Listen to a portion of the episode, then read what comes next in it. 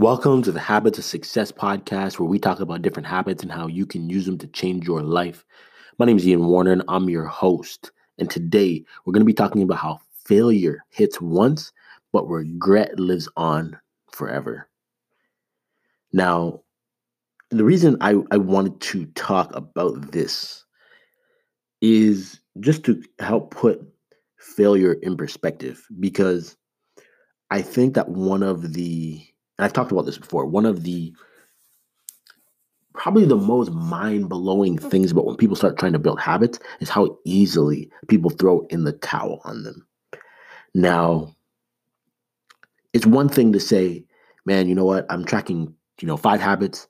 I've blown three of them already. I'm just going to forget about them for the day and start fresh tomorrow. I get that. Not the best strategy because you can always get you can always get it back on track. Because like if you take that attitude too much, you end up just throwing in the towel on everything. You can say, well, man, I'm already 50 years old. Life hasn't gone great now, so I may as well just throw in the towel. Like, no.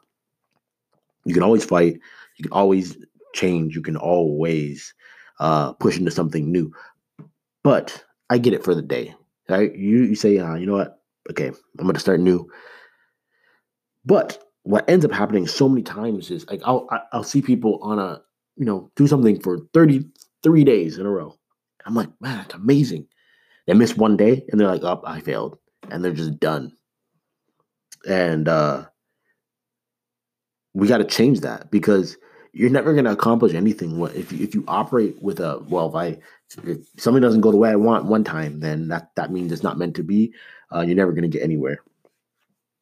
So for me, the one thing that really taught me how failure hits once is uh, growing up in Toronto, talking to girls. Like that was one thing that I don't know what it was, but um, it could have just been my friend group. But it was like just to be able to be at the mall and just go up to a girl and just try and get her number.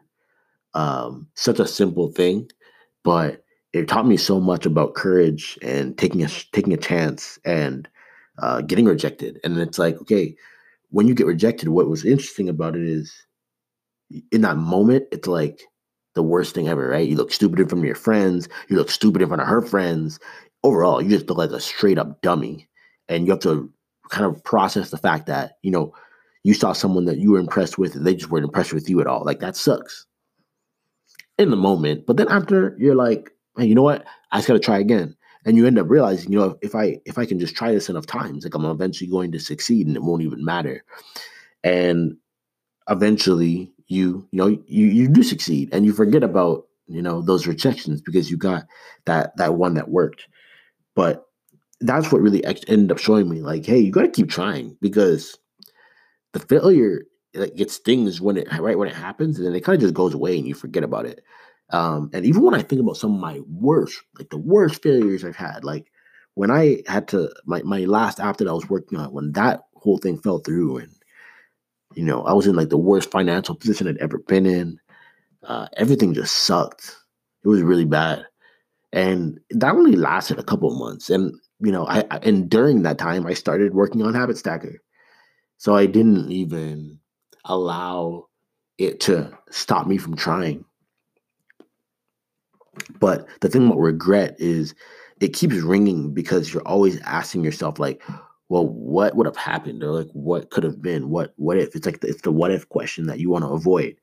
Um, you don't want to have all these ideas, and uh, I love what a uh, oh man, now I'm forgetting what his name is. Uh, the motivational speaker, um, Les Brown. He talks about how uh, there's the, the the place with the most ideas is the graveyard, and it's a that's such a haunting thought to me that you think about all the people that pass away on a regular basis and all the gifts, talents, ideas that they just take to the grave with them. They never did anything with it. They just sat on them their whole life. And and now they're just wasted. And that's these are the things that keep regret ringing. It's like you you're eventually going to be old, you know, you're going to be an older person. You're going to be 60s, 70s, 80s, 90s. You know, you might, might might even make it to 100. So, what's crazy to me about that is someone who lives to be 100 maybe at 50 years old, they believed that, you know, life's over. You don't got that much time left, you know?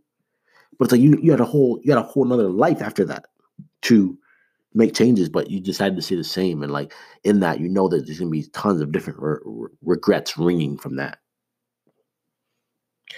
And uh, I think another thing that drives me personally, uh, and that might be worth thinking about, is uh, I think a lot about what I want to tell my kids when they get old. And it's not about, hey, I want to say, you know, I made all this money or I did this or I did these things. No, no, no. It's not about the accomplishments, but I want to make sure they know I tried. That's what matters to me. Try. And uh, even it's crazy. I was talking to um, some different people about uh, just like the, the, the stimulus checks and like unemployment, how a, a lot of that stuff's working right now through uh, COVID nineteen and all that. And I, I find it to be so interesting how many people I've ran into that are eligible to get money, but they won't even apply because there's a chance they can get rejected. And I'm like, the, there's no there's no real downside. Like, yes, they send you a letter, they say no, and you read it, and you maybe spent 20 minutes of your time on this whole thing, but the upside is huge because the money can make a huge difference in your life. But it's like they just it's like the thought of getting rejected is just too much. It's like they can't even take a rejection letter from their state. That's too much for them. And I just go back to my kids and I say, what I want to tell them, what I want for them in their life. Because if I want it for them in their life, I have to show them. I can't expect them to go out and try and to take those those those calculated risks if I'm not going to do that. So I make sure that I, I push myself too. Uh, the last point I want to make is uh, you don't want to magnify failure. I think people magnify failure. You want to define it, but you don't want to magnify it. You don't, you don't want to magnify it. And what magnifying failure looks like is making it to be this huge thing, making it to be something that is like to be feared and like just dreaded. And um, and and I think it's important to define it as well. It's like, did you fail or did you have a setback? Because it's really easy for, for people to define failure as whatever they want it to be.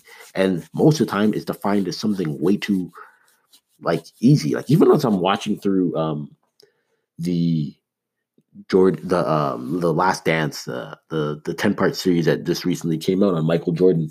The one thing that stands out to me about Michael Jordan's career that he doesn't get any credit for is how long it actually took him to win a championship. Like people don't talk about that that much because he won so many, right?